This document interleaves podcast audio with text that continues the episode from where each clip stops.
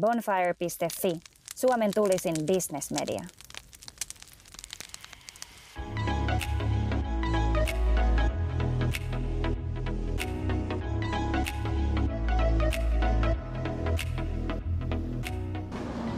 No niin, perjantai-iltapäivä, ei kun anteeksi, perjantai-aamupäivä ja Walkcastia jälleen ja lähdettiin aika reippaasti kävelemään.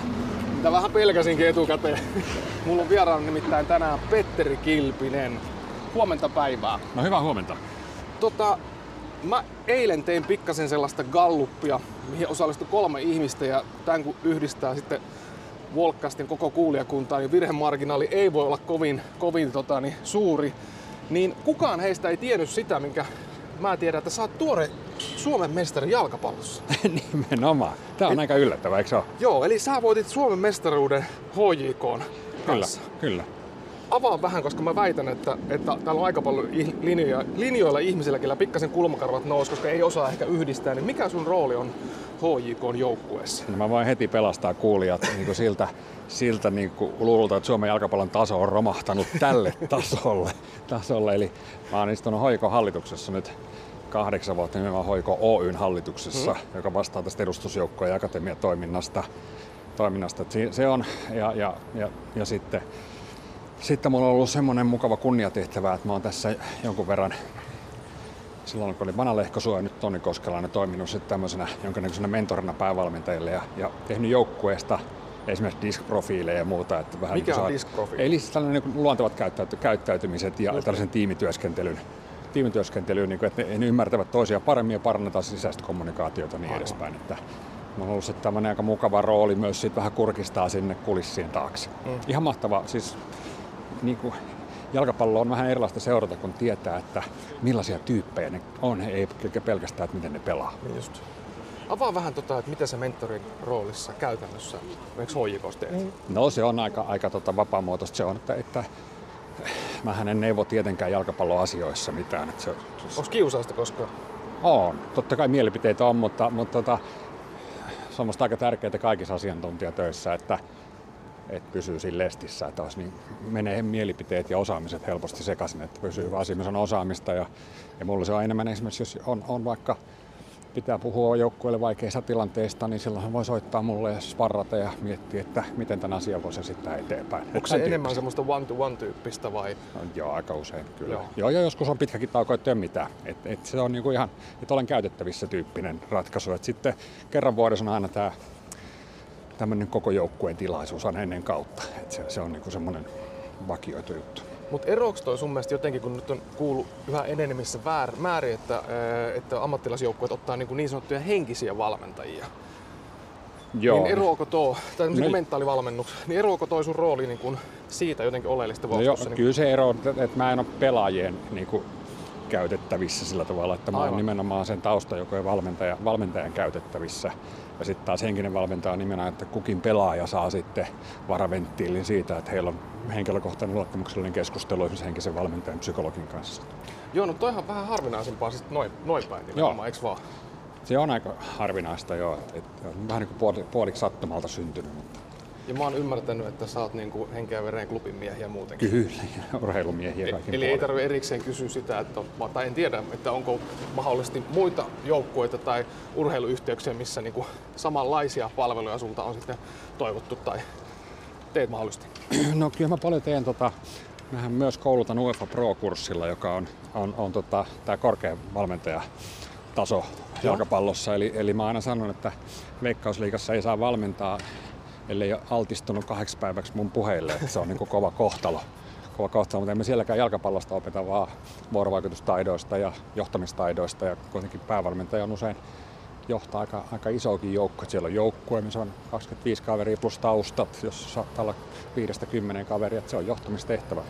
Joo, se on muuttunut kyllä tosi paljon, niin kuin, jos miettii vaikka 10 vuotta tai 20 vuotta saati, niin toi valmennuksen rooli nimenomaan siinä, että kuinka suuri määrä sulla on ihmisiä, Just mitä sä johdat. Just näin. Ja, ja on sillä tavalla aika hyvä, tota, vaikka tämä on todella kliseistä verrata urheilujoukkuetta ja yrityksiä, mutta, mutta tota, mä sanoisin, että yritykset muuttuu koko ajan enemmän enemmän urheilujoukkueen näköiseksi. Todella vaativia, individuaaleja, omaa niin kuin, lahjakkuuttaan ja uraansa miettiviä, itsensä mm. kehittäviä ihmisiä. Ja sun pitäisi silti saada ne menee samaan suuntaan olemaan sitoutuneita ja innostuneita ja puhua arvoista ja merkityksestä. Et, et, et, hyvin samoja asioita itse asiassa pohditaan. Että se on vähän raadollisempaa tuossa urheilussa, kun sulla on vähän niin kuin yhden vuoden sopimus tai kahden vuoden sopimus sekä valmentajalle että pelaajille, että sulla on koko ajan se vaihtuvuus on niin kuin mm. sisään rakennettu. Niin justi. Mistä se sun mielestä johtuu, että vaikka se nyt ei ehkä hirveän yleinen ilmiö ole, mutta kuitenkin nähtävillä on se, että aika monia alkaa vähän ärsyttämään se urheilun ja liike-elämän niin kuin salaisuuksien yhdistäminen. Vaikka sehän on, niin kuin, niin kuin sä tuossa viittasit just siihen, että se on, niin kuin, siinä on paljon samankaltaisuutta ja urheilu jotenkin kirkastaa. Mm. Ja on paljon semmoinen kirkkaampi ja selkeärajaisempi, mutta kuvalta kuitenkin ihan sama kuin, niin kuin liike-elämässä tiimissä työskenteleminen ehkä se meni jossain vaiheessa vähän yli. Se, sehän lähti niin kuin poppamiehestä li, liikkeelle, niin, niin, ai niin, kurresta liikkeelle, joka alkoi tekemään tosi paljon puhekeikkaa ja sitten oli Tami Tammiset ja muut. Ja siinä oli sitten aikamoinen niin kuin kysyntä. Niin musta tuntuu, että varsinkin tämän niin jääkiekkopuolen ää, niin kuin valmentajien niin puhekeikkojen määrästä luokkaa, että sit, kun se kuitenkin ehkä monta kertaa oli vähän kerrottiin pukukoppielämästä, joka ei aina, aina kuitenkaan osunut siihen vaikka teollisuusyrityksen arkeen, niin, niin, niin. niin ehkä siinä tuli vain joku ylilyönti. Mun mielestä siellä on paljon opittavaa, mutta ehkä pitäisi vähän enemmän miettiä kuulijakunnan mukaan, kun kertoo vaan samaa tarinaa joka paikassa. Tamminenhan teki kovaa tiliä aikoina. Kyllä, kyllä, ja se, se niinku, hän on virtuosi puhujana. Niinpä. Tota niin, mites, äh, taas pari, pari Walkcastia taaksepäin, niin oli Frank Martela, filosofi Frank Martela vieraana ja hän on kova joukkueurheilu mies. Hän tykkää salibändiä pelata. Ja. ja musta oli mielenkiintoista, koska Frank toi esiin sen, että, että hän haluaa nimenomaan pelata joukkuelajeja, koska hän on niin kuin, äh, työssään tutkija ja tutkijan työ on useimmiten sitä, että sä olet yksin. Ja no mä oon ymmärtänyt, että sulla on kiinnostusta kaikenlaiseen urheiluun, mutta, mutta se mistä sut varmaan tunnetaan ei ei niin kuin vähite irtiottokirjan myötä, niin on juokseminen, pitkä matkan juokseminen. Ja mä ainakin itse yhdistän tämän ennen kaikkea siihen, siihen yksinoloon se juokseminen. Kyllä. Niin tunnistatko tänne, että kun oletan kuitenkin, että sä työksessä aika paljon oot ihmisten kanssa, että, että se juokseminen on vastapainoa myös sen takia, että sä saat olla yksin? Se on just näin. Mulla on, mulla on niin täysin sama filosofia kuin Frank Martelalla, mutta päinvastoin. Mm. Eli mun työ on usein sitä, että mä valmennan, puhun, esiinnyn, öö, vedän tiimiä. Ja, ja tota, sit mulla on vielä viisi lasta ja, ja tota, ekstrovertti vaimo, niin jotenkin se tuntuu niin kuin hyvälle, että et, et se on mulle semmoinen mindfulness-hetki, esimerkiksi pitkä rauhallinen lenkki, että kun pääsen maastoon ja ei mulla ole mitään kuulokkeita. Ja sitten kun juoksu on semmoinen niin kuin, ihminen, joka ei harrasta juoksua, niin ei voi ymmärtää, että siitähän voi nauttia, koska se on huonokuntoisella ja sehän on kärsimystä. Niin. Mutta sitten kun on päässyt sille tasolle, että että sä niin unohdat ajan ja paikan, se vaan rullaa. Niin se on jotenkin niin mulle niin semmoinen niin kuin palauttava ja, ja, ja tota, rauhoittava hetki, että se, se, se tuntuu hyvälle. Että mä oon niin löytänyt oman juttuni, en mä sitä kellekään muulle tyrkytä, mutta se tuntuu musta hyvälle. Koet sä, että sä oot riippuvainen juoksemisesta? Vaikea sanoa, mitä tarkoittaa riippuvainen. Mä oon niin kuin, äh, se on, se on mulle jotenkin niin rakas tapa elää, ehkä se on riippuvuus. Riippuvuus kuulostaa vähän negatiiviselta, kun mä jotenkin ajattelen, että mulle että mä oon tällainen niin happy runner, että mä oon niin aina iloinen, kun mä pääsen niin. juoksemaan. Ja aina kun mä pääsen kisoihin, niin mä oon jotenkin, niin kuin, että se on niin kuin joulu.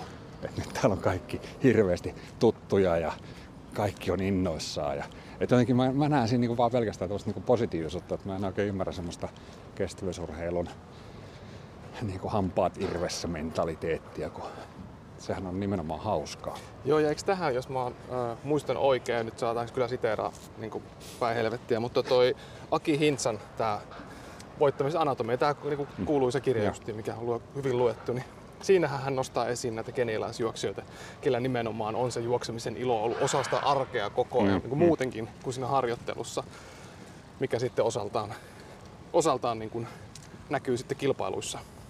No ihan ehdottomasti, että sitä on jopa tutkittu aika paljon, että, että tota, kestävyyssuorituksessa että et, et tämmöinen ihmisen niin kuin, hymy ja positiivinen asenne, esimerkiksi mm. pelkästään, että sä hymyilet, niin se, se aiheuttaa sinussa semmoisia niin hormonaalisia muutoksia, että sun kestävyysominaisuudet paranee. Ja sitten kun meni että suomalaista kestävyysurheilun historiaa, niin se on täynnä synkkiä miehiä. niin, kyllä. että, mä yritän ainakin aina miettiä, että on niin kuin, se on niin juhlaa, kun saa juosta. Joo, ja eikö se jänn... sekin on pikkasen kyllä muuttunut nyt niin kuin viimeisien vuosien aikana, mutta meillähän niin kuin urheiluhistoriassa muistaan ennen kaikkea ne kirvelivät tappiot. Et ne on ne, niin kuin, mitkä, niin kuin, mitä muistellaan, ei näin. niinkään niitä voittoja. Joo, jotenkin siihen liittyy niin kuin urheilu on Suomessa liittynyt, liittynyt tämmöinen niin kärsimyksen ihannointi. Joo. Et totta kai urheilussahan on, se, se on rankkaa, kun mennään maitohapoille, mutta sehän tuntuu pahalle ja sitä tuskaa pitää kestää. Mutta jotenkin me on valittu se osa, mistä, mitä me on, niin kuin, mistä me on tehty jotenkin mystiikkaa ja hienoa. Että se kärsimys on se, mitä me tässä tavoitellaan. Kun me, se on vähän niin kuin kaikki, mikä, mihin suhtaudut intohimoisesti, niin se on niin hienoa, että on valmis myös mm. maksamaan hintaa. Niin ei me pitäisi nyt pelkästään sitä, mistä maksamme hintaa, sitä, sitä juhlistaa, vaan sitä iloa ja hyvää, mitä siitä saa. Uskotko sä, että onko siinä, niin kuin, vaikka tämäkin on jo kliseistä, että onko siinä niin kuin, poruja vielä talvisodan ajattelusta siitä, että ollaan niin kuin se pieni, pieni ja vähän kaltoin kohdeltu? Ja... En tiedä, vaikea sanoa. Vaikea sanoa. Kyllähän tietysti tämmöiset tämmöinen kulttuurillinen perimä yhteiskunnassa on niin kuin aika monisukupolvinen. Et kyllähän meillä on myös semmoinen ihanne ollut yhteiskunnassa, josta nyt vasta tämä seuraava sukupolvi on ehkä päässyt eroon, että, että sellainen ihminen, joka pärjää yksin, mm. on sankareista suurin. Et, niin kuin, ja niin se vähän niin kuin Hollywoodissakin, että sit, niin kuin tehdään Rambo-elokuva sen takia, että sit sä oot niin kuin todella kova tyyppi, kun sä oot siellä viidakossa yksin ja ompelet omat haavasikin. Tyyppisesti kun taas niin kuin, se elämän ja se meidän osaaminen ja elämän ilo ja aikaansaavuus on niin kuin sosiaalisessa kontekstissa kuitenkin tapahtuvaa. Et loppujen lopuksi meidän pitäisi ihailla paljon enemmän sitä, että olipa mahtava tyyppi, kun osasi kerätä hyvän joukkueen ympärille tai, tai o, saada hyvän hengen ilmapiirin joukkueeseen. Niin sitten meillä on tämmöistä yksin, niin kuin suokuokka ja Jussi, mm. mistä se lähtee, että se on kova tyyppi. Siellä se yksin kuokki enemmän. Että ehkä ehkä tämä maailma on nyt vähän muuttunut, mutta se on ollut meille pitkään tämmöinen niin kulttuuri, niin yksin tekemisen ihanointi ja kaikki nämä niin kuin, niin kuin Paavo Nurmesta lähtien urheilussa, nämä oli erittäin yksinäisiä miehiä, jotka teki asioita. Yksi näistä tota, näitä lätkäkulta, lätkäkultiahan niin kuin kultamitaleja, niin on helppo aina nostaa esiin, mutta yksi mikä mulla tulee mieleen, mikä omaan silmään niin kuin tosi voimakkaasti nimenomaan toi ensimmäistä kertaa esiin sen että suomalaisessa urheilu, menestyneessä ur, huippurheilussa niin on läsnä tämä, kes, äh, läsnä tämä joukkue ja se pilo, ilo pelaamiseen, niin oli, onko se nyt 2016 vai 17, kun nuoret, nuoret voitti MM-kultaa Helsingissä. Ja.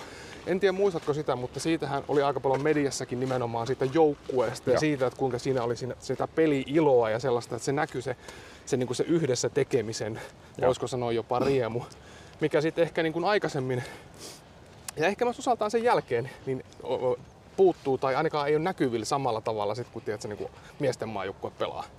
Joo, mutta kyllä se, kyllä se tota, kun seuraa tota, niin valmennuskulttuurin kehitystä, niin, niin se on mennyt valovuoden eteenpäin siitä autoritäärisestä mallista siihen, että ilmapiiri on tosi tärkeä. Kyllä mä sanoisin, mm. että joku Jukka Jalosen metoditkin hyvin pitkälle perustuu sen niin ilmapiiriin, mahtavan ilmapiirin luomiseen ja sitä kautta sitoutumiseen niin jokaisen omaan rooliin sen tekemiseen. Et, et, niin maailma on muuttunut huikeasti niin kuin hyvään suuntaan, suuntaan noissa asioissa. Mä oon aika, ehkä se tulee vaan sitten joissain keisseissä esiin, mutta oli ihan mielenkiintoista silloin, kun Mika Kojonkoski oli jo tota, huippurheilu vastaava olympiakomiteassa mm. ja sitten meille ei ehkä tullut niin hyvää menestystä tuolta vaikka Etelä-Korean kisoista ja ja Koinkoski sanoi, että hän luottaa tähän prosessiin, että ilmapiiri on parempi kuin meillä on koskaan ollut. Ja, ja kertoi niin näistä puolista, että miten ne on rakennettu ja systeemi tuottaa ihmisillä on niin ihan erilainen suhde urheiluun niin urheilutoimitus kyllä löi sen kaverin niin marko, että mitä helvettiä, ei mitalin mitali ja mm. kaveri puhuu ilmapiiristä. Että kyllä meillä sit on aika vanhakantainen sit kuitenkin se, että jos ei tule menestystä, niin millään muulla ei ole väliä. On, ja yksi hyvä esimerkki, mikä tällä hetkellä on, niin on ollut Helsingin IFK jääkiekkojoukkue. Mm. Että siellähän kuitenkin on tuloksellisesti tällä hetkellä mennyt tosi, tosi mm. jopa ennätyksellisen huonosti, ja. mutta Peltonenhan puhuu paljon haastattelussa siitä prosessista just ja siitä just niin kuin turvallisuudesta. Ja musta itse asiassa oli tosi vaikuttavaa, koska yksi Volkas tehtiin, ja siinä oli Saku Tuominen ja Ville Peltonen molemmat vielä. Tosin silloin oltiin olosuhteista johtuen istumassa Nordicsella, mutta, mutta Peltosen puheesta jotenkin itselle tuli hirveän vahvasti semmoinen tunne, että hän, hän piti niin kuin valmentamista ennen kaikkea nuorten kasvattamisen, just näin, mikä just oli näin. tosi niin kuin kiehtova näkemys. Ja. Mutta toihan yhdistyy nyt, saadaan se, se aasinsilta sinne liike, liike- ja työelämään. Että toihan yhdistynyt, että säkin puhut tosi paljon työhyvinvoinnista ja mm. ylipäätänsä niin kuin sekä organisaatioiden että yksilöiden. Mutta mitä sitten, kun se alkaa se tulos sakkaamaan ja sitten aletaankin olemaan niin kassakriisin lähellä, niin miten tuollaisessa tilanteessa niin pystyy tavallaan pitää kiinni siitä, että ne samat arvot ja ne samat, äh, no ne samat arvot liittyen siihen hyvinvointiin, niin pysyy pinnalla? Niin, se on, tota, se on aika yleinen juttu, että, että silloin kun menee hyvin, niin johto puhuu mielellään asioista, jotka liittyy hyvinvointiin ja, ja erilaisiin vapauksiin ja muuta. Ja sitten kun on tiukempaa, niin kaikki heittää romukoppaan. Niin se vähän kertoo siitä, että onko siihen uskottu alun perinkään, mm. alun perinkään siihen asiaan. Mutta sehän on kiistatonta, että ihminen, joka voi hyvin, niin hänellä on paljon suurempi mahdollisuus olla tuottava kuin se, joka ei voi hyvin. No nyt jos meillä, meillä tulee tuottavuusongelma, joka vaatii esimerkiksi sitä, että ihmisten pitäisi ehkäpä olla vähän luovempia, eli kehittää uusia keinoja. Jos tämä vanha on johtanut niin tuottamattomuuteen, niin pitäisi olla luovuutta. No mitä uupuneempi ihminen on, sitä varmemmin, se on ihmisen suojakeino, uupunut ihminen mm. alkaa tekemään vain niitä asioita, joita hän, jossa hän tietää onnistuvansa, eli niitä vanhoja asioita. Et me, silloin kun sua väsyttää, sä oot uupunut, sä oot kyllästynyt, sä oot vähän menettänyt sitoutumista, niin sulla ei minkäännäköistä halua tehdä uusia asioita, jotka on rasittavia, jotka saattaa johtaa epävarmuuden tunteisiin ja, ja jopa epäonnistumisiin. Ethän sä hae niitä silloin. Ja nyt jos me ei huolehdittu siitä, että ihmisellä on jaksamista, niin ei mikään osaaminen koskaan, uusi osaaminen tule esiin. Tämä on mun niin kuin, tämä on tosi huolestuttavaa. Sitten me aletaan niin kuin, tuuppaamaan sitä tehkää sitä mikä ennenkin, mutta kovemmin. Niin musta se kuulostaa vähän järjettömälle. Että miten se voisi johtaa paremmin, että teet, teet virheitä vähän koempaan tahtiin. Mm. Joo, ja sitten tuota, yksi mihin kanssa törmää usein niin on se, että, että perustellaan usein Enkä nyt ota kantaa, onko se niinku oikein tai väärin, mutta että, että, että, että nyt on semmoinen aika, että pitää venyä niin mm. sanotusti. Mm. Ja Eeva Kolutais hienossa kirjassa Korkeintaan vähän väsynyt pari vuotta sitten tuli niin uupumiseen liittyen, niin hän jotenkin kirjoitti hienosti siinä mun mielestä, että, että jos lähtee sille tielle, että kahden viikon päästä helpottaa, mm. niin sitä kahta viikkoa ei ikinä saa kiinni. Se tulee mm. aina kulkemaan siinä eellä. Mm. Ja se oli jotenkin mun mielestä niin kuin, tosi osuvasti sanottu justiin sen, että se on jotenkin jänskä, että, että miten tollaset ää, lyhytaikaiseksi tarkoitetut niin kuin venymistilanteet niin sanotusti tuppaa sitten venymään aika pitkiksi sitten. Joo, se, niin, se, se on se, että jos yritys sillä, että me ylikuormitetaan ihmisiä, pääsee siihen minimitavoitteeseen, niin kokohan ei uskalla luopua, että me ei menetä sitä minimitavoitetta, vaan siitä mm. tulee uusi standardi. Ja tämähän on sellainen niin harha, jota me myymme itsellemme, että tämä on vain väliaikaista. Eli jos vain väliaikaisella ylikuormituksella voi pysyä hengissä, niin sun bisnesmalli on jotain aika pahasti vialla silloin. Nythän Onastella tätä energiakriisiä on menossa samaan suuntaan, että, että se mistä pitäisi tulla, mikä pitäisi olla väliaikaista, niin, niin vaikuttaisikin, että siitä tulee pitkäkestoisempaa. Niin. Tota, niin, äh, sulla on aika vahva, ainakin mun silmin aika vahva kore, mistä sä puhut. Niin kuin nimenomaan työhyvinvointi ja sitten aika usein vielä niin kuin, niin kuin pikkasen tuolla liikuntakulmalla marinoituna. Mm. Niin nyt mua kiinnostaisi, että mikä sulle on sellainen tärkeä aihe, mistä sä mielestäsi et saa puhua tarpeeksi? Hmm. No, on tunne, että mä kyllä paukutan päätäni aika monesta asiasta, mutta kyllä ehkä semmoinen, semmoinen tietty missio, mistä mä haluaisin puhuttaisiin enemmän, että ei puhuttaisi hyvinvoinnista liikunta-asiana, vaan puhuttaisiin niin oikeasti siitä, että se on johtamisasia. Että aika monessa organisaatiossa ollaan herätty, että ihmisten hyvinvointi ja jaksaminen on tärkeä juttu. Mm-hmm. Ja sitten se, sit se niin johto pesee kätensä ja sanoo HRlle, että tehkää joku ohjelma. Ja sitten tilaa puhujan sinne. Ja, ja, ja sitten se on niin tick in the box, että meillä on käynyt jo kolme puhujaa täällä. Vaikka se on niin johtamiskysymys. Eli miten jo, johdan päivittäin niin, että ihmiset jaksaa voi hyvin. Koska mä väittäisin, että että ihmis, niin kuin johtajan vastuulla on ihmisten hyvinvointi. Että sä voi siirtää sitä HR-yksikön ylityöllistetylle yksittäiselle ihmiselle tai muuta. Et, et, et onko meillä tämmöistä niinku ihmisymmärrystä johdossa? Koulutetaanko ihmisiä siihen? Onko siinä valmiuksia siihen, että, että organisaatiossa voidaan niin hyvin, että se tuottaa paremmin? Ja, ja mun mielestä tässä on kyllä ihan hirveästi tekemistä. Mistä sä uskot, jos niin lähdetään liian laaja kysy tai laaja aihe lähteä perkaan niin perusteellisesti, mutta jos lähtee ihan pintaa kuorimaan, niin mistä ennen kaikkea toi johtuu sun mielestä? Tai mistä pitäisi lähteä purkamaan? No ehkä se, ehkä se nyt, mennään oikein niin kuin filosofisesti juurisyihin, niin, niin ymmärretäänkö me oikeasti, että ihan aidon oikeasti vai pelkästään juhlapuheessa, että johtaminen on ihmissuhdetaito? Vai ajatellaanko me, että johtaminen on, on numeroiden ymmärtämistä, prosessikaavioiden piirtämistä, tavoitteiden asettamista, vai ymmärtääkö että johtaminen on ihmissuhdetaito, eli sä ymmärrät sitä ihmistä, jonka pitäisi sitoutua, olla innostunut ja tehdä halukkaasti, itseohjautuvasti niitä asioita, jotka on yritykselle tärkeitä. Ja sehän ei ole kovin helppoa. On paljon helpompaa niin perustella Excelillä asioita, eikä mulla mitään Exceleitä vastaan. Me tarvitaan seurantaa ja tarvitaan malleja, mutta voi olla, että meidän ihmisten vaikein taito on ihmissuhdetaito. Mm. Aika moni tietää vaikka parisuhteesta, että vaikka kuinka rakastaa ne riitoja tulee, niin mitä sitten siellä mm. työpaikalla, että et, sitähän siellä tapahtuu. Ja, ja, ja ymmärrät sä erilaisuutta ja vai, vai oletat sä jossain alitajunnassa niin kuin systeemi ykkösessä, että kyllähän kaikkien pitäisi tajuta olla samanlaisia kuin minä. Muistaaks mä oikein, että sulla tuli 25 vuotta Joo. mittarin naimisiin Joo, kyllä, kyllä. Tota, nyt on hienoa oikein hetki sitten kysyä, että mikä on 25 vuoden perusteella sun oleellisin parisuhde neuvo tai taito. Tää on nyt, nyt mennään varsinaisesti. Tämä on kuuluisa pitkä liitosalaisuus. alan, alan tämä parisuhde neuvoa, niin tässä käy just vähän se, mitä mä aluksi sanoin, että asiantuntijan kannattaisi pysyä sillä alueella, jossa, että mulla ei ole parisuhde terapeutin koulutusta.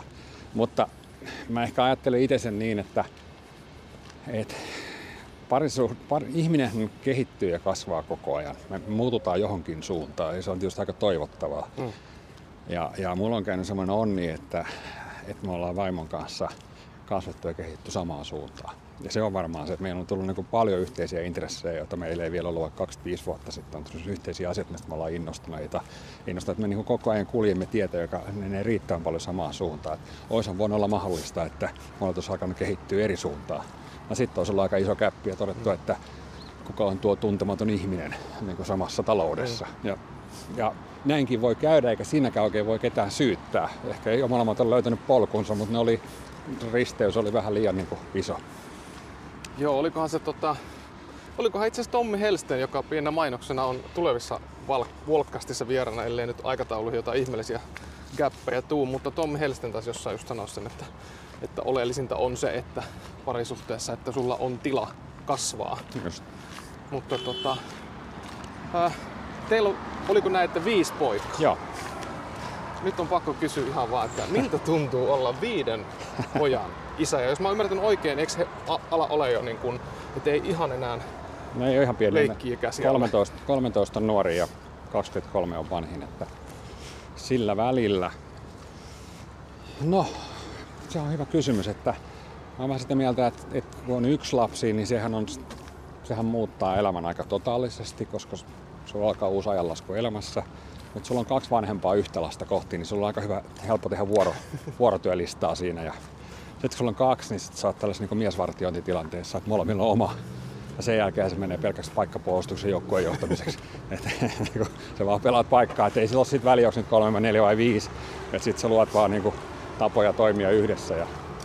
No olihan se silloin, kun nuorin syntyi ja vanhin oli kymmenen, niin olihan se aikamoista naipakkaa suoraan sanoa, että jos nyt pitäisi palata siihen niin kuin yön yli, niin ei varmaan selviäisi hengissä, mutta ihminenhän sopeutuu kaikkeen.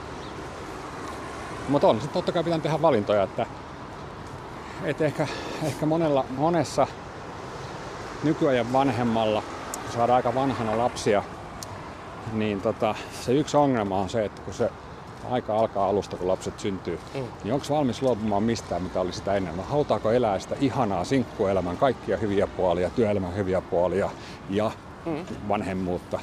Ja kyllähän mun mielestä siinä ihmisiltä tehdään vaan valintoja, että hei, että se oli, aika oli sitä ja nyt on tätä. Ei se tarkoita, että sataprosenttisesti loppuu joku, mutta kyllä se on valintoja, että sä pysyt hengissä siinä tilanteessa.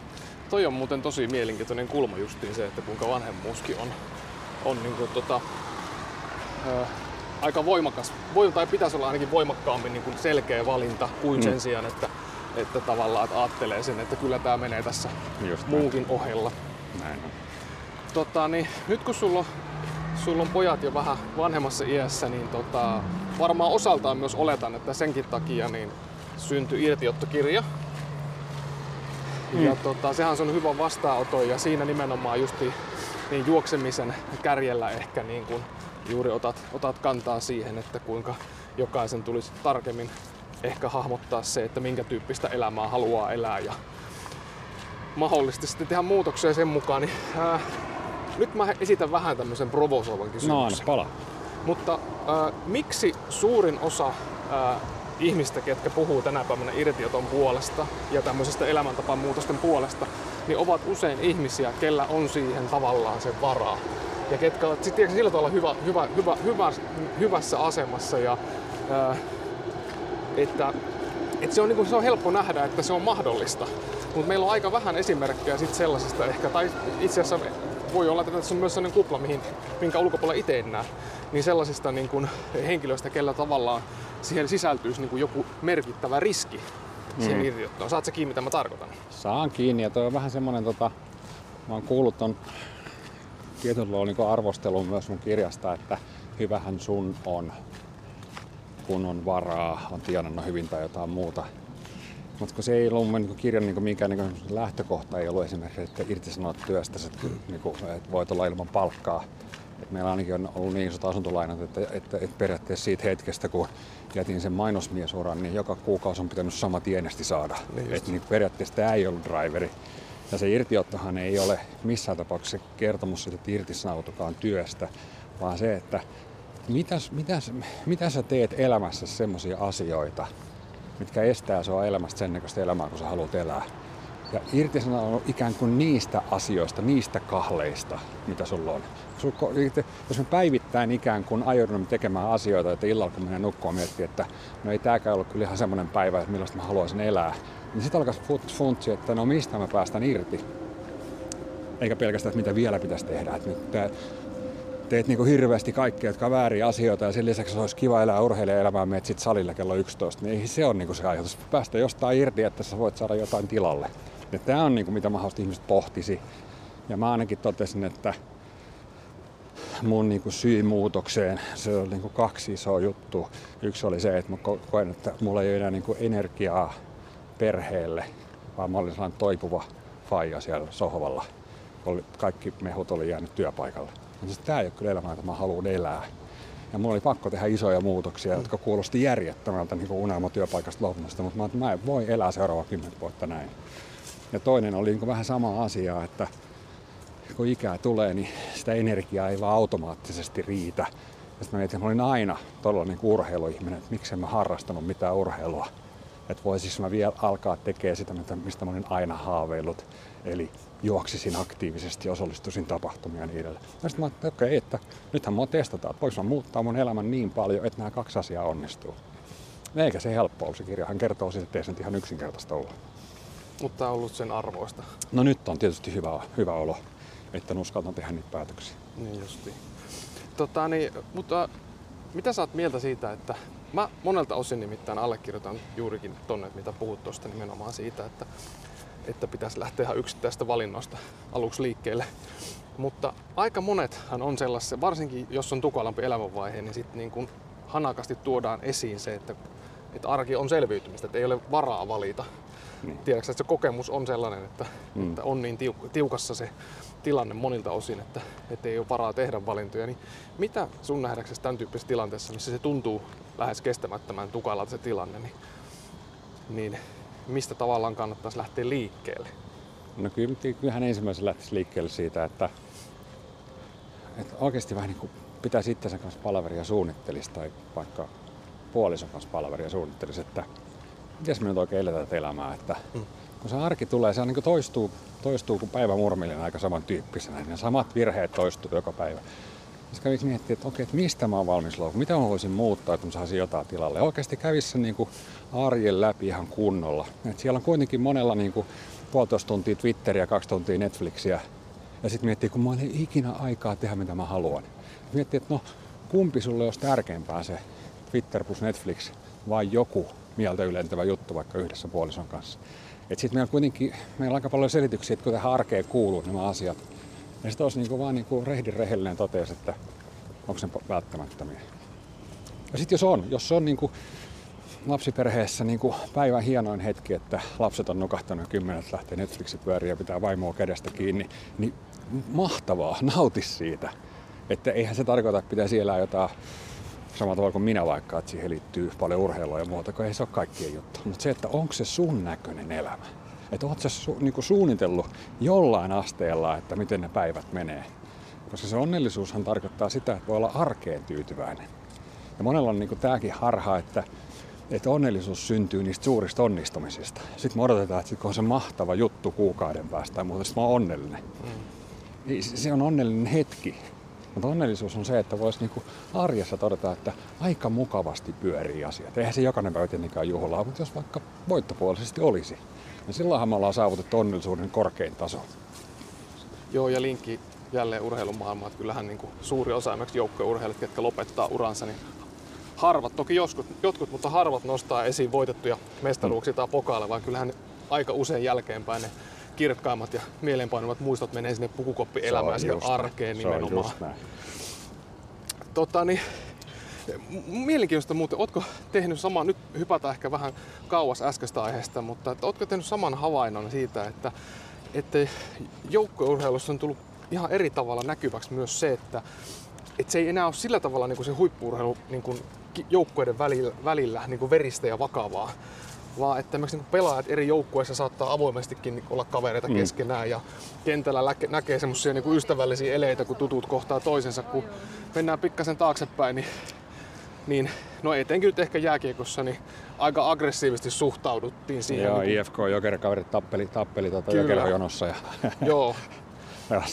olit luopio, jos menit yli seurarajoja ja niin edespäin.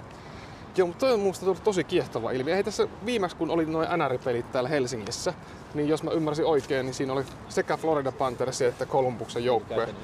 Jos ne nyt oli ne joukkueet, mitkä oli vastakkain, mm. muistan oikein, niin lähtivät niinku yhdessä syömään Joo. sen jälkeen. Ja mä jotenkin itse tykkään tosi paljon siitä, että, että kulttuuri menee enemmän tämän tyyppiseen suuntaan. Siellä voi olla tietysti raadollinen syykin taustalla taustalla. En nyt halua mitenkään dissata, se on hieno analyysi, mutta kun pelaajat on niin kauppatavaraa, että ne vaihtaa niin monta kertaa seuraa uransa aikana. Että ennenhän oli tosi pitkiä tämmöisiä seuraikoneita, mm. että oltiin yhdessä seurassa koko ikä, niin se, se ehkä vahvisti sitä niin kuin heimon henkeä. Ja nyt kun koko ajan jengi vaihtuu ympärillä, niin ei synny enää. Sitten ollaan vähän niin kuin, että you never know, että milloin sä oot tuossa vihollisjoukkueessa, niin ollaan nyt kavereita kuitenkin. Että kun tästä on tullut niin enemmän kauppatavaraa tästä asiasta niin, ja lyhyempiä suhteita, niin se tietysti osattain vaikuttaa. Ja sitten mulla on semmoinen vahva usko kaikessa, että ja sen takia mä uskon, että tämä maapallokin tästä selviää, että onneksi tuo seuraava sukupolvi on tähän mennessä aina ollut fiksumpi kuin edellinen. Et silloin kun me eletään vapaassa demokratiassa, jossa joku diktaattori ei niin tuhoa asioita tai tapata ihmisiä, niin niissä niin tämä on aina tapahtunut, seuraava sukupolvi onnistuu ratkaisemaan edellisen virheitä ja tekemään asiat paremmin ja fiksummin. Näkeehän se meidän nykynuorisosta, että onhan nyt hemmetin paljon niin kuin sosiaalisempia ja sivistyneitä kuin, kuin oma nuoruuteni. Niin. Joka on niin kuin mahtava, mahtava niin kuin helpottava tunne. Niin, nykynuoriso ei ole enää pilalla niin kuin joskus aikoinaan ajateltiin. Niin ainahan sanotaan, ainahan se tietty on, että ne on pilalla. Niin mekin oltiin niin. aikoinaan jonkun sukupolven pilalla ja ihan hyvin meille kävi. Että.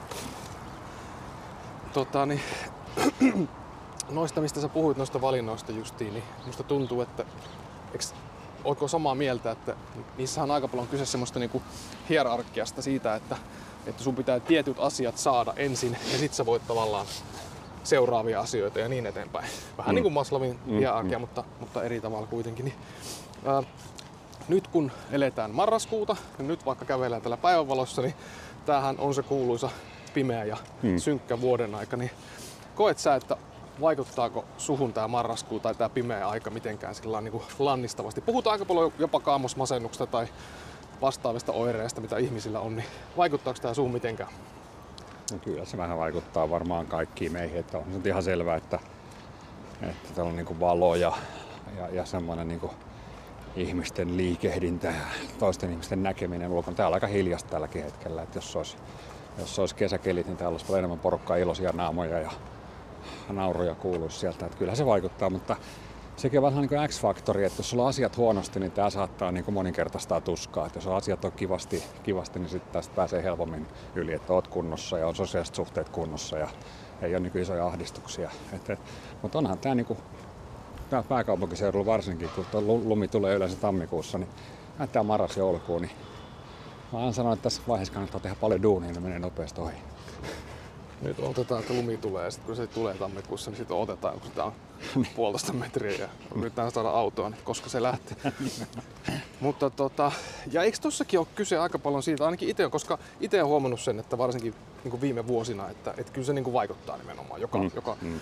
joka vuosi, niin tavallaan se oma, oma niin kuin energiamäärä vähenee 10-15 prosenttia, mutta, mutta tota, eikö tossakin ole kyse aika pitkälle siitä, että jos sen tiedostaa, niin mm. että ennakoi niin. ja suunnittelee sen nimenomaan etukäteen ja tietää, että okei, että nyt tulee taas se vuoden aika, niin on se sitten kirkas valolamppu mm, tai on se mm. sitten niin kuin jonkun ruokavalion niin tehostaminen, mm. että saa sitä tarpeeksi sitä energiaa ja vitamiinia, niin että lähtee siitä, että suunnittelee sitä etukäteen. Niin musta on, niin kuin, musta on niin kiehtova ajatus semmoinen, että, että suhtautuisi positiivisesti siihen, että vähän suunnittelisi omaa elämäänsä. Monihan niin kuin vastustaa sitä ajatusta, että no toi on semmoista suorittamista sitten. Et mun mielestä se ei ole suorittamista. Suorittaminen on sitä, että sulla on niin kuin erittäin fokusoitunut yhteen asia kerralla ja yrität saada hirveästi aikaa ja näyttää, että sä oot paljon aikaisemmin. Mutta suunnitteluhan voi pitää myös sisällään sitä, että milloin sulla on niin oikeasti vapaata ja rentoa. Mutta niin. jos emme suunnitella mitään meidän elämässä, niin onko meidän vahiksi elää sellaista elämää kuin me halutaan? Pyörätien yli. Ollaan siis Töölönlahdella kävelemässä tällä hetkellä.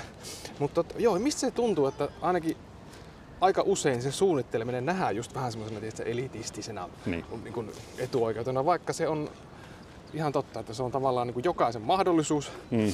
ja tota, ihan, ihan niin kuin, ö, muista tekijöistä riippumatta niin hyödyllinen ihan kelle tahansa. Mm. Niin, hyvä kysymys.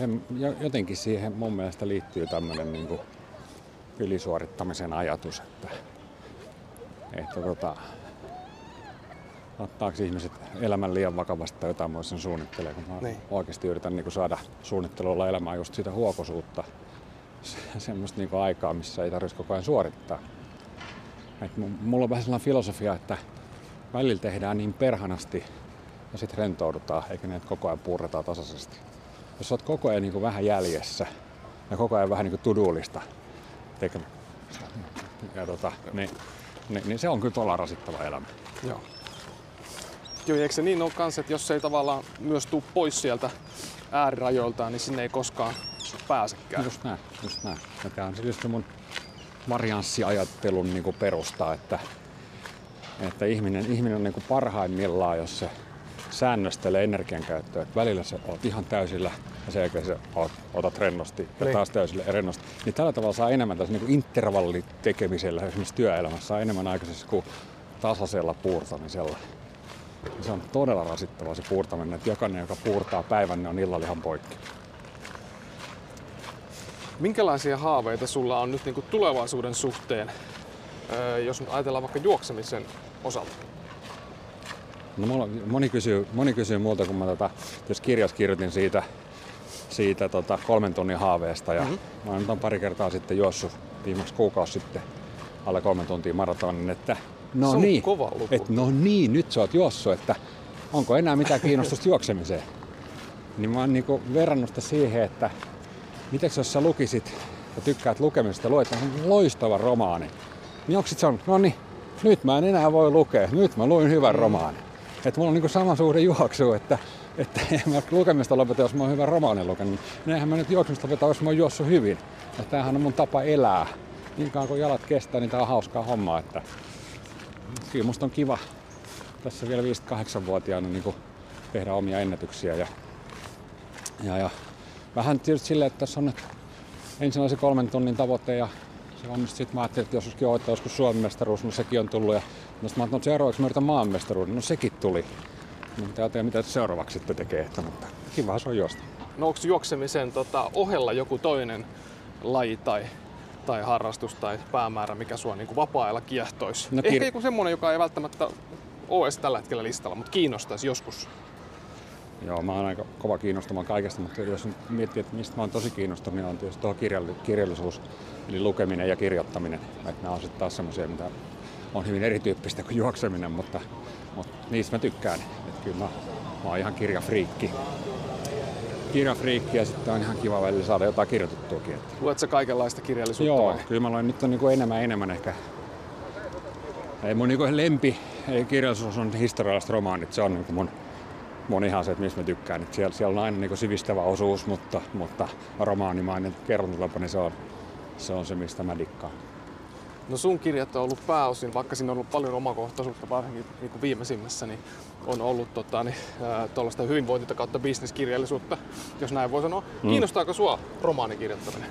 No mä yritin tässä niin kuin viimeisessä kirjassa irti jo tuossa, jos huomasit, niin, niin siinä oli aika romaanimainen oli paljon dialogia ja muuta. Mm-hmm. Mä, niinku, mä haluaisin yhdistää nämä kaksi kategoriaa, että olisi niinku tietokirja, tietokirja niinku, ja tämmöinen niinku tarinallisuus. Vähän niin kuin romaanima- autofiktioksi näin? Niin, romaanimaisuus. Eikä se välttämättä ole autofiktio, se voi olla myös, niinku, että siinä ei mitään itsestä, mutta se, niinku, että kirjoittaisi ikään kuin romaanimaisen eh, kiinnostavan juonen, jossa olisi nämä tota, tietokirjamaiset opit sisällä. Niin se on ehkä se, se kategoria, mä en tiedä onko sellaista olemassa, mutta jos se on, niin luodaan sitten. Mutta se on niin kuin, missä mä haluaisin ehkä onnistua jatkossa.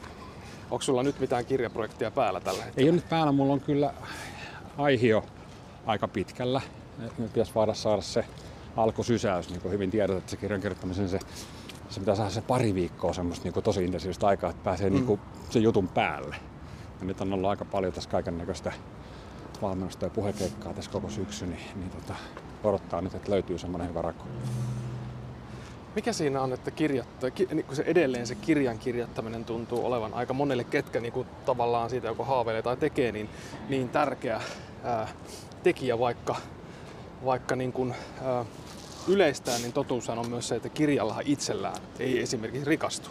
Niin, ei ainakaan t- tällä kielialueella. Niin, ei mutta siis juurikin näin. Mutta sitten kuitenkin sitä pidetään jotenkin sitten niin kuin, ehkä niin kuin sitä lähes voimakkaimpana semmoisena niin kuin statementtina, Ah, mitä pääsee se on- tekemään. Joo, mä oon miettinyt ihan samaa, että se tietyllä tavalla autorisoi, autorisoi ihmisen, niin kuin tietokirjailijan. Se auktorisoi sut, kun ajatellaan, että kustantaja on hyväksynyt, että tämä on riittävän fiksu ja, fiksu ja hyvä, ja sitten ihmiset on jopa ostaneet sitä. Hmm. Ja se tietyllä tavalla niin todistaa, että, aha, että tämä, kaveri on uskottava. Että joku tämmöinenhän tässä täytyy olla. olla, vaikka maailmasta tulee joka päivä aika monta kirjaa ulos. Mutta eikö se ole jännä, että sama- sama, vaikka totta kai kirja on perusteellisempi kuin esimerkiksi kolumni, Mm. niin sä voit kirjaan käyttää sen vuoden ja kolumniin sen päivän. Niin. Ja sitten sillä kolumnilla on 60 000 lukijaa ja kirjalla on 3 000, Joo, joka joo. sekin on itse asiassa niin kuin tosi kova luku Niin, niin. kirjalle. Mutta tota, et eikö, si- siinä on tavallaan niin kuin jännä se suhde, kuinka paljon sä näet vaivaa jonkun tekemiseen, mikä, kuinka paljon se lopulta tavoittaa. Niin. No näin se vähän on. joo. Siinä on jotain mystistä. Tota, mikä on, jos puhutaan nyt, kun sä sanoit, että sä lu- luet paljon, niin ihan viimeisimmistä kirjasta, mitä olet lukenut, niin mitkä on kolahtanut kaikkein eniten? Mä luen tällä hetkellä ihan, ihan fantastista kirjasarjaa. Tämä yllätti mut, koska tämä kirjailija, mä olin tästä kirjailijasta ajatellut aikaisemmin hän vino, vinoili. Semmoinen kirjailija kuin Ken Follett, joka on kirjoittanut paljon dekkareita. Joo. Mä oon kirjoittanut tämmöisen vuosisata-trilogian, jossa, jossa tota, kolme semmoista tuhatsivusta järkälettä, jossa ensimmäinen on, on tota, kun suuret sortuvat, kertoo, kertoo tota, ensimmäisen maailmansodan ajasta niin kuin viiden perheen kautta veisiläinen työläisperhe, yksi Jaarlin perhe ja sitten toi Amerikasta ja Saksasta. Ja, ja, ja tosi makea, makea niin kuin tarina siitä, miksi, miksi, tai miten ensimmäinen maailmasta syttyi näiden niin kuin erilaisten yhteiskuntaluokkien näkökulmasta. Siinä on yksi, tai sitten on Pietarista vielä yksi jo, tai sen aikaisesta Petrogradista ja mm. yksi perhe ja siellä sitten osallistaa Bolshevik-vallankumoukseen ja muuta. Niin todella niin kuin just tämmöinen historian romaani, jossa on niin todella vetävä juoni. Ja nyt mä oon sitten siirtynyt toiseen maailmansotaan ja, ja tota, siinä se käydään, kun kirja on kirjoitettu paljon ennen tätä Putinin hölmöilyä, eli noin kymmenen vuotta sitten ennen Krimin valtaustakin. Ja se, miten Hitler tuli valtaan, mitä kaikkea se teki, se muutti perustuslakia ja tota, keräsi isoa kultavarantoa ja, ja tota, ja sitten niin kuin otti poliisivoimat omaa haltuun, loppuun kiesi muut puolueet ja niin edespäin. Ah, ihan by the book Putinin käsikirja. Aivan niin kuin, että mä luen sitä, että ei ole totta, että onko tämä kirjoitettu tänä vuonna. Mä tein tämä kirjoitettu 2012 tai jotain. Ja, niin kuin pelottavaa kylläkin. Mutta, mutta niin kuin makeeta, että näin se maailma näköjään toistaa itseään. On, ja sitten se oli tota, olitko Nordic Business Forumissa tänä vuonna? Että sehän oli kiehtova, miten Karri Kasparov avasi puheessa sen, että, että kuinka kaikki on ollut näkyvillä niin kuin kymmenen vuotta jo vähintään. Että... Joo, ja sitten niin helppohan tässä olla jälkiviisas, mutta ihan, ihan, ihan yhtä tyhmä tässä on itsekin ollut. Ei ole nähnyt, vaikka on niin kuin pitänyt, että kaveri on epäilyttävä, mutta ei ole nähnyt sitä koko juttua. Niin kuin se Kasparovkin sanoi siinä, että, että hänellä vähän nauraskeltiin, kun hän oli viimeksi täällä, että nyt sä liiottelet että no hän ei ole siitä vihainen, mutta näin se vaan meni. Joo. Niin samalla tavalla itsekin miettii, että no onpa pahanemman lintu, että näkee nyt noin negatiivisesti kaiken tämän. Käsi pystyy virheen merkiksi, en, en, en ollut tarpeeksi sivistynyt. Mikä sulla on tota, historiallista ajanjaksosta, tai onko joku semmoinen jakso, mistä sä niin kaikkein eniten olet kiinnostunut? Tai mikä kiinnostaa enemmän kuin ehkä muuta? No ei varsinaisesti, ei varsinaisesti. Minusta historia on ihan äärimmäisen kiinnostavaa niin sen takia, että huomaa, että miten tämä maailma niin pyörii aika samojen asioiden ympärillä. Että jotenkin mä ajattelen, että tämä meidän viime aikoina, viimeisen sadan vuoden sivistys on muuttanut yhteiskuntaa ja ihmisiä ihan valtavasti. Ja sitten kun katsoo, niin kuin, että miten ihmiset käyttäytyy, jos sä luet kirjallisuutta vaikka keskiajalta ja muuta, niin miten koko ajan samat asiat toistuu. Mm. Se, se on jotenkin, että ei me niinku kuitenkaan, vaikka meillä on tullut teknologinen kehitys ja kaikki muu on tullut, niin ihmis, ihmissielu on muuttunut yllättävän vähän nyt vaikka katsoo tuota Amerikan touhua ja näiden magajengin meininkiä, niin se on ihan niinku samaa, mitä Ludditit teki 1800-luvulla. Mm. Ja ihan, ihan, niinku, ihan niinku, no, suunnilleen samoja termejä. Mutta tosi monet puhuu kuitenkin nyt siitä, varsinkin kun pandemia on ollut ja tämä Venäjä, Venäjä hyökkäys Ukrainaan, niin että nyt me elämme sitten niin kuin semmoisia todellisia murrosvaiheita. Mm. Sinänsä mun mielestä aina jännä väite, koska ainahan me ollaan jollain tapaa murroksessa. Niin. Mutta näet sä itse, jos sä mietit koko maailman menoa tällä hetkellä, että me ollaan jonkinlaisessa, mitä ikinä se tarkoittaakaan, niin isossa käännekohdassa, mikä tulee määrittää niin kuin esimerkiksi niin kuin seuraavien sukupolvien elämää? En, täysin mahdoton sanoa. Ei mulla ole semmoista niin kuin isoa visioa, mitä siitä on, mutta jos miettii, että millainen tilanne oli toisen maailmansodan aikana, niin sehän oli niin kuin, miettii, että kuinka pelottavaa oli se, että meillä oli, meillä oli Franco Espanjassa fasisti, sitten Hitler onnistui mm. kaikessa mitä teki ja sai fasismin liikkeelle joka suuntaan. Ja ainoa vastavoima vallotti Ranskat ja muut. Kaikki vastavoima, mitä meidän loppujen oli, oli, tota, oli kommunistit. Me oli ka, niin kuin, kumpi voittaa tämän, niin kumpi paha. Niin. Ja, ja sehän näytti ihan niin kuin Euroopan kannalta täysin lohduttomalta se kaikki juttu. Ja tota, amerikkalaiset ei alun perin halunnut osallistua sotaan, no sitten ne onneksi osallistui ja se ratkaisi tämän loppujen lopuksi tämän systeemin. Ja, ja ikään kuin amerikkalaisten hyvä aji Eurooppaa ja demokratia kohtaan voitti. No tällä hetkellä kaikkein sitä mieltä, että no, sotahullut amerikkalaiset niin tuhoaa kaikki. Ja mun mielestä meillä ei ole näin isoja sitähän se Putin varmaan yrittää maailmanjärjestys muuttaa samalla kuin fasistit yritti muuttaa. Mutta ei siellä ole niin isoja voimia, että demokratia on niin kuin vielä tosi vahva. Et, et, et mä en, se oli paljon pelottavampaa toisen maailmansodan aikana, mitä olisi voinut käydä. Niin just. No tämän demokratian, demokratian ylistämisen jälkeen on hyvä lopetella. Me tullaan tällä hetkellä tähän hotellipresidentin eteen. Käytiin kiertää siis Töölönlahti perjantai-aamuavan kunniaksi. Kiitos Petteri, oli Ei tosi mitään, mukava mahtava. ja virkistävä kävely ja Juuri pääs vähän tuulettamaan samalla myös ajatuksia sun kanssa. Yes, kiitoksia. Kiitos tosi paljon. Yes.